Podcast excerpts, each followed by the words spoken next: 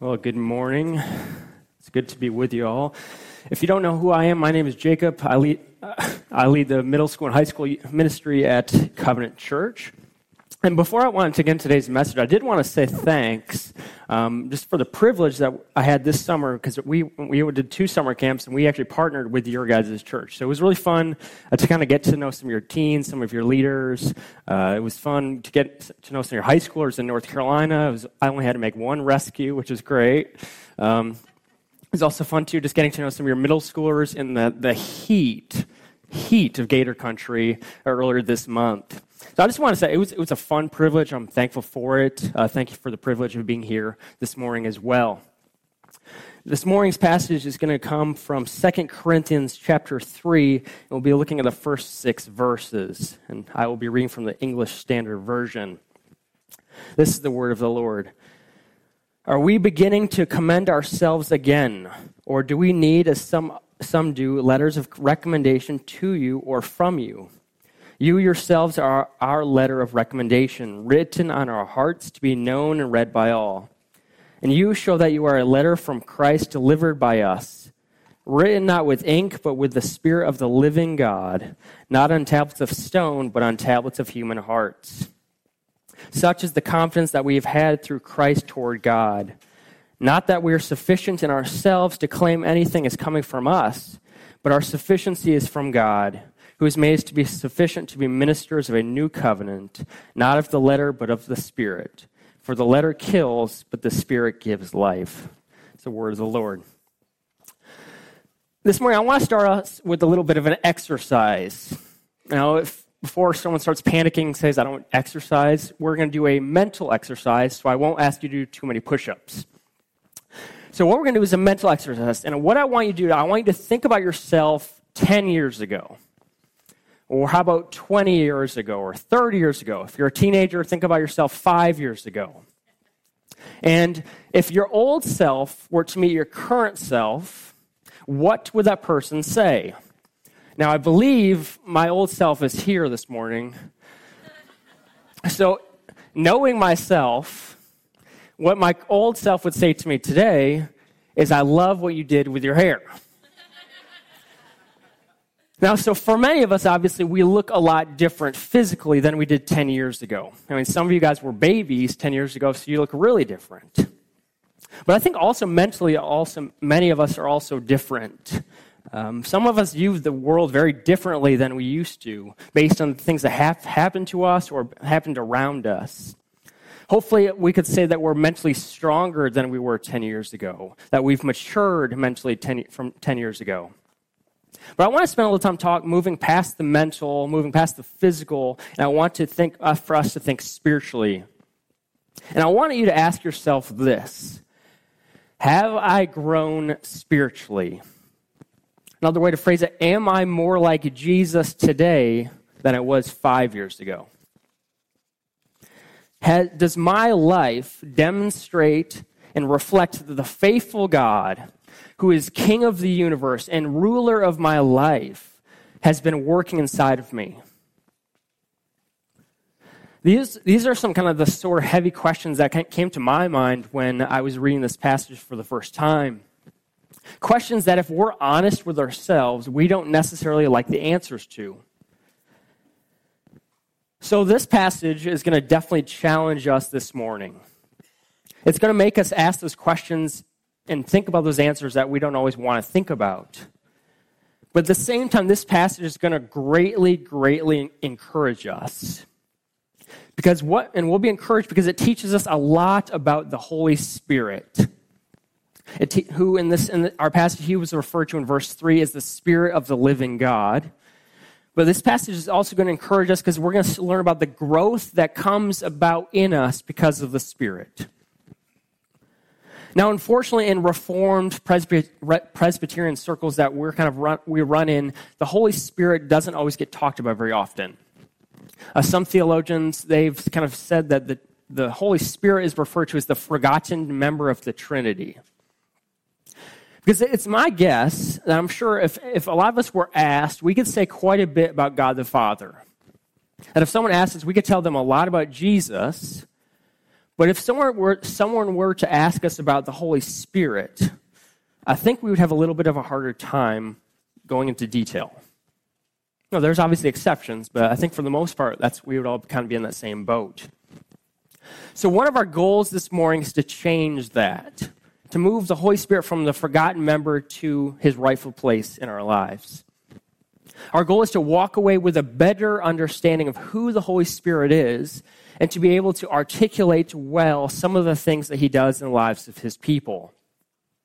Now, I want to specify, I want to say some, because we don't have the time or even have the ability to go into a long, exhaustive list of all the things that the Holy Spirit does.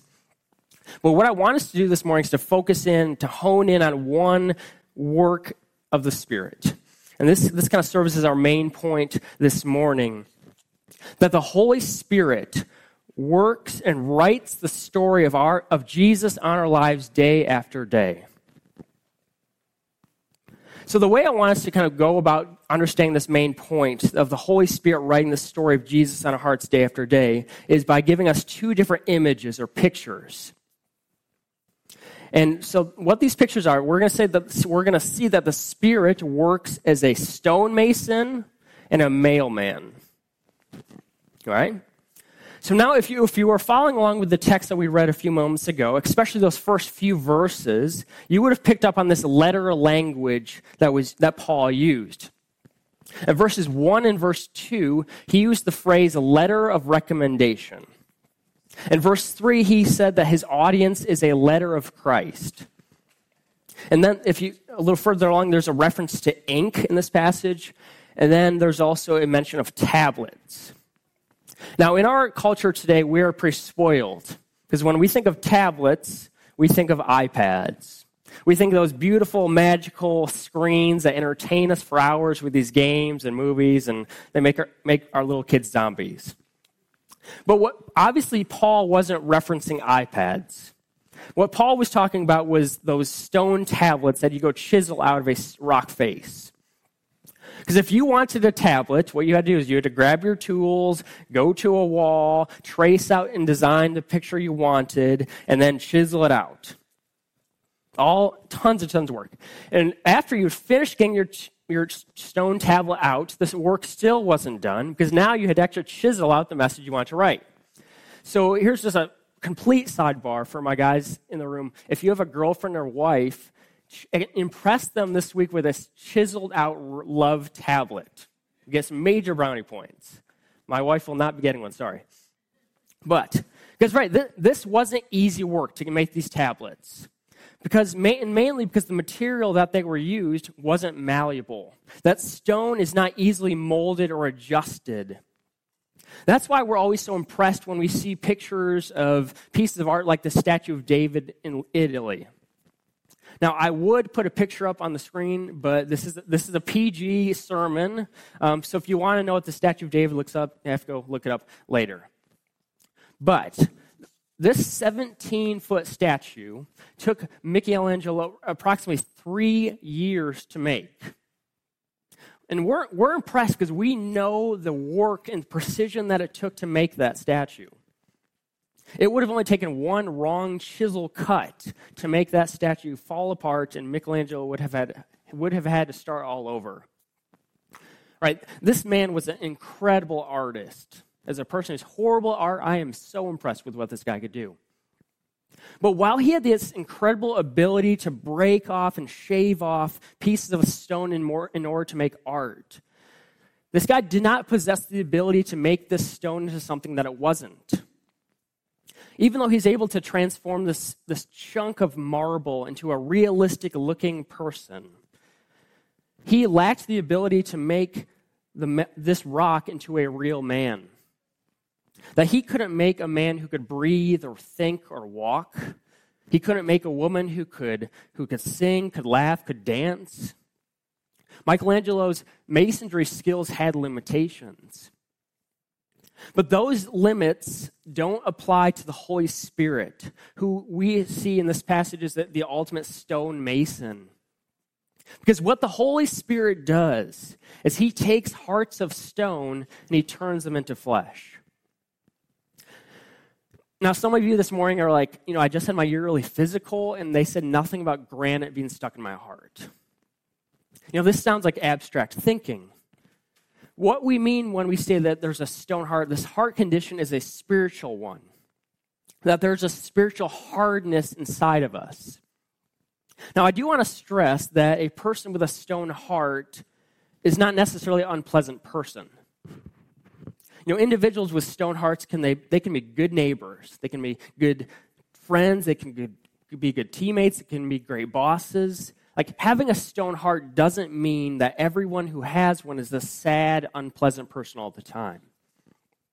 But ultimately, what, ha- what having a stone heart means is that a person is hardened and resistant to the things of God.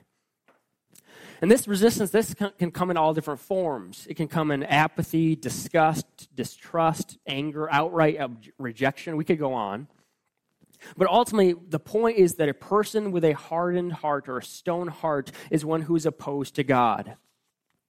The, the clearest example in Scripture of what a stone heart looks like is from the Exodus account with Pharaoh. And I'm sure many of you guys know that story.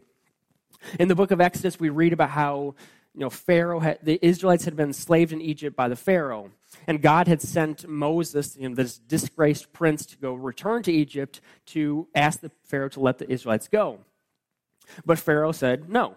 And, he, and so God, as a result, he sent the 10 plagues of Egypt. And each of these plagues were powerful, clear signs from God that fully demonstrate God's power. Through these signs, Yahweh showed his true power, clear power over all these cheap imitation gods of Egypt. Actually, if you wanted a really fun study, go through the, the plagues and then look at Egyptian gods. And the way they line up is just masterful. Yeah, so uh, yeah, even though Pharaoh had saw these signs, he hardened his heart towards God. Right? He saw for firsthand the power of God demonstrated, and he still rejected God. He refused to obey. So, right, the Pharaoh, he's a clear example. Like, yes, that is a hardened heart. But what Scripture teaches us as a whole is that hardened hearts are not rare occurrences.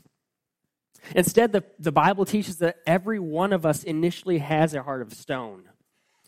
That we are born sinners, which means that we are born with hearts of stone that are opposed to God. And the Bible is clear, too, that all who are opposed to God will not inherit eternal life in heaven. That's a major problem that we have. That if every one of us has a stone heart and we can't inherit eternal life, that's a problem. So, what is the solution? Right? What's, what's the antidote to a stone heart?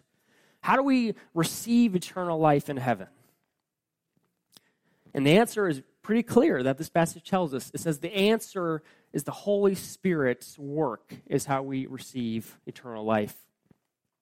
The Holy Spirit softens our hearts to the power of the gospel, which is the good news of Jesus, because the Spirit is ultimately the one who makes clear to us the gospel.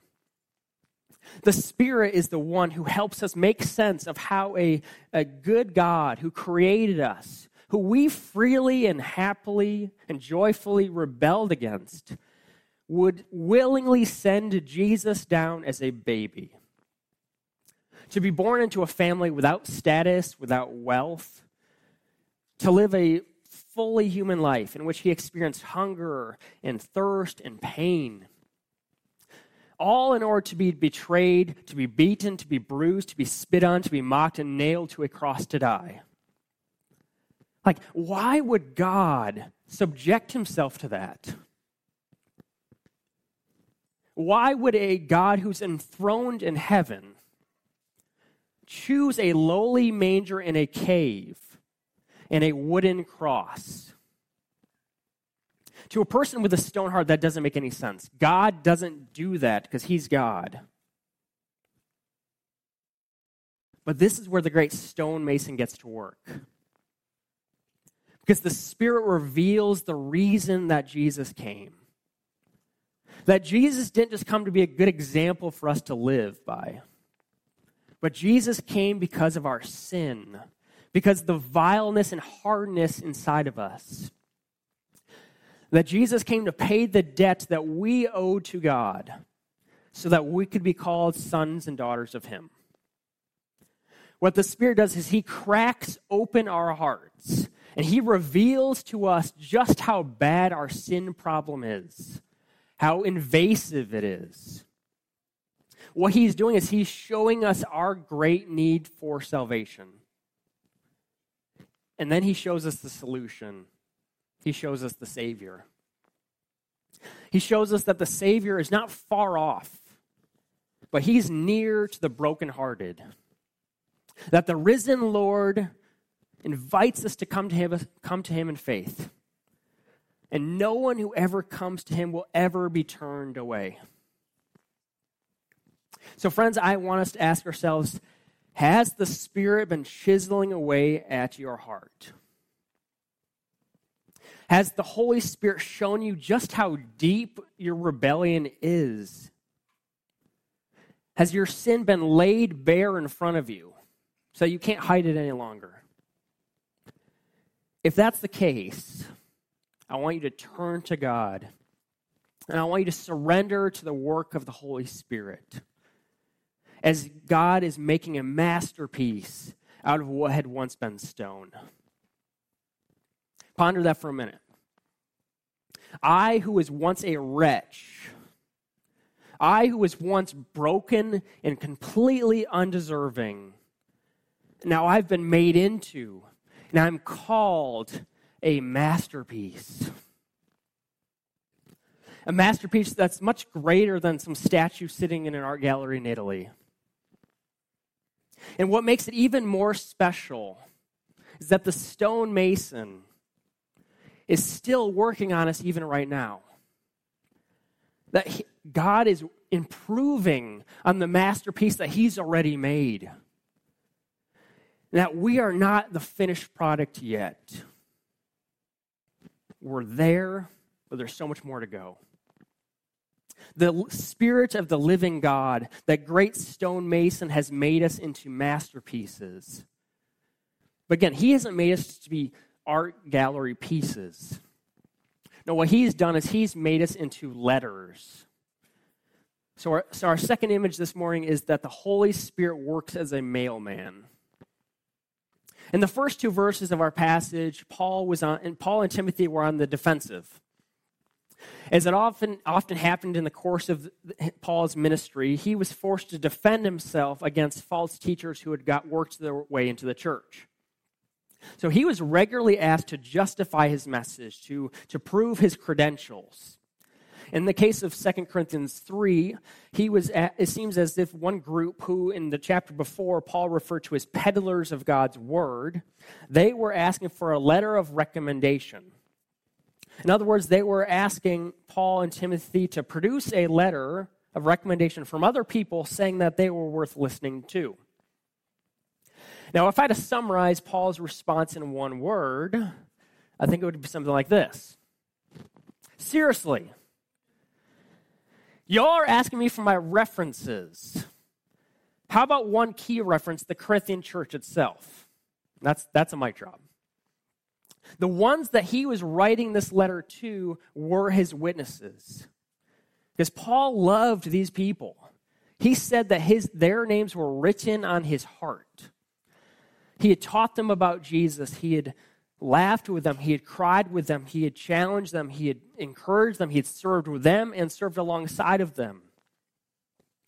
For, in, in my opinion, the only letters of recommendation that are really worth reading are the ones that prove that the person who is writing the letter has spent significant time with the person they're recommending. And Paul was saying that he had done so much with this, these people that no physical copy of a letter was necessary because the results of his work could be clearly seen. That the lives of the Corinthians served as a living letter of recommendation. Because the members of the Corinthian church were not the same as they had once been before. They had been transformed from who they once were. But I want to specify that Paul's not speaking from a place, of pride here. He's not like, look how great these people are because of me. No, what he's saying was actually the opposite. He was pointing out how God had used him to work in that community. He wanted the people to remember to glorify and praise God for all the ways that the Spirit had moved in that part of the world. Paul was saying that these Corinthians were not a letter of Paul, but rather they were letters of Christ. That their lives reflected the work that God had done in them. Because what the Spirit had done was write a story on their hearts and on their lives. And that was the wonderful story of Jesus, which is a, a story of amazing love and glorious redemption. A story that results in a hope and a future. And that story wasn't meant to be hidden in the back of their, back of their minds, but it was meant to be the shaping component of their lives. Because the story of Jesus, the good news, was the core of their lives. And it impacted everything that they did.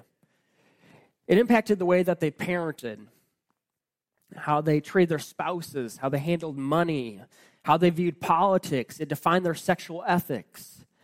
The story of Jesus is what gave them strength and confidence in their lives, even in the midst of great trials that happened so often in that early church. The Corinthians had confidence in life because the Holy Spirit had taught them something that all of us here need to know and be reminded of every single day. And that's that Jesus is enough.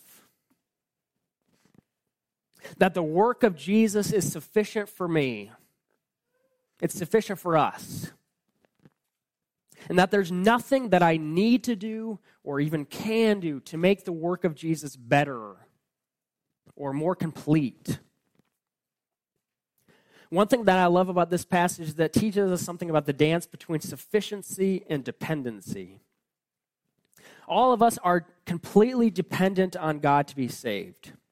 Uh, I, lo- I, love the Puritans, and the Puritans often use the language of, of, we're in a pit and that's it's we're in such a pit that we're actually digging ourselves deeper, just trying to get out.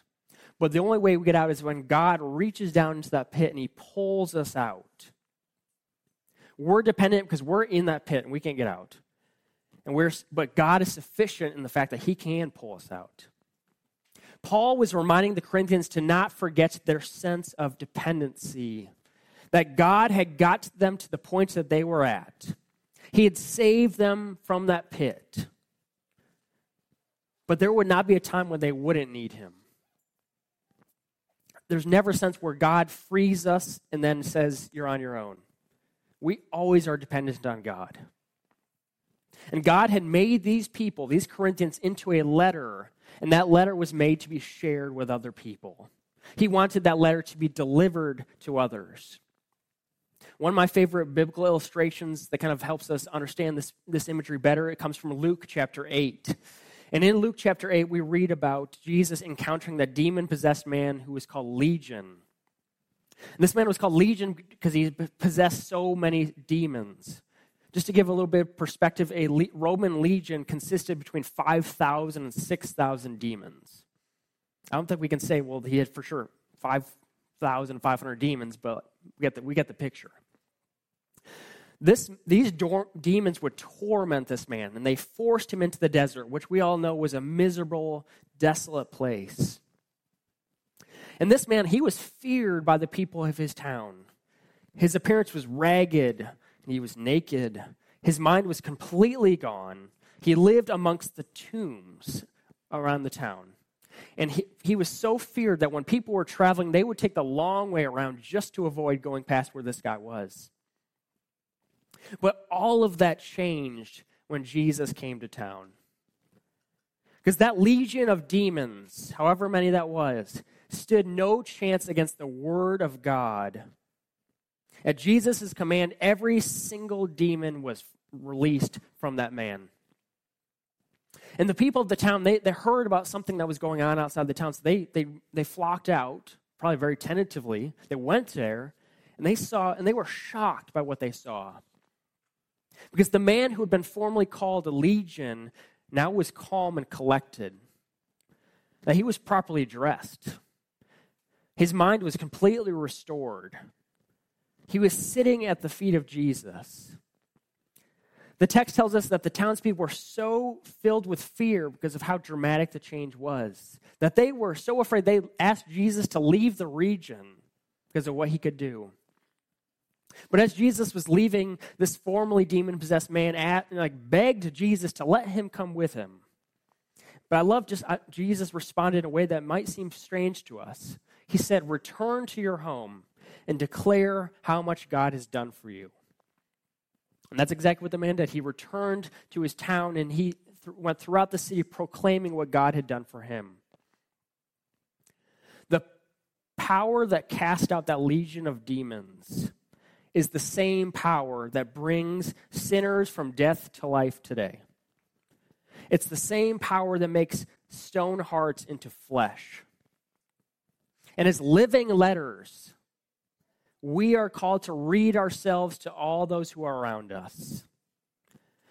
We are to say to others, See what God has done and is doing in my life. And then we follow that up with sharing how God can do the same in theirs. Many of us struggle with this. I know that I definitely do. We feel inadequate. We're afraid of how people are going to respond. We're afraid of saying the wrong thing. But again, this is where we go to that, that dance of dependence and sufficiency.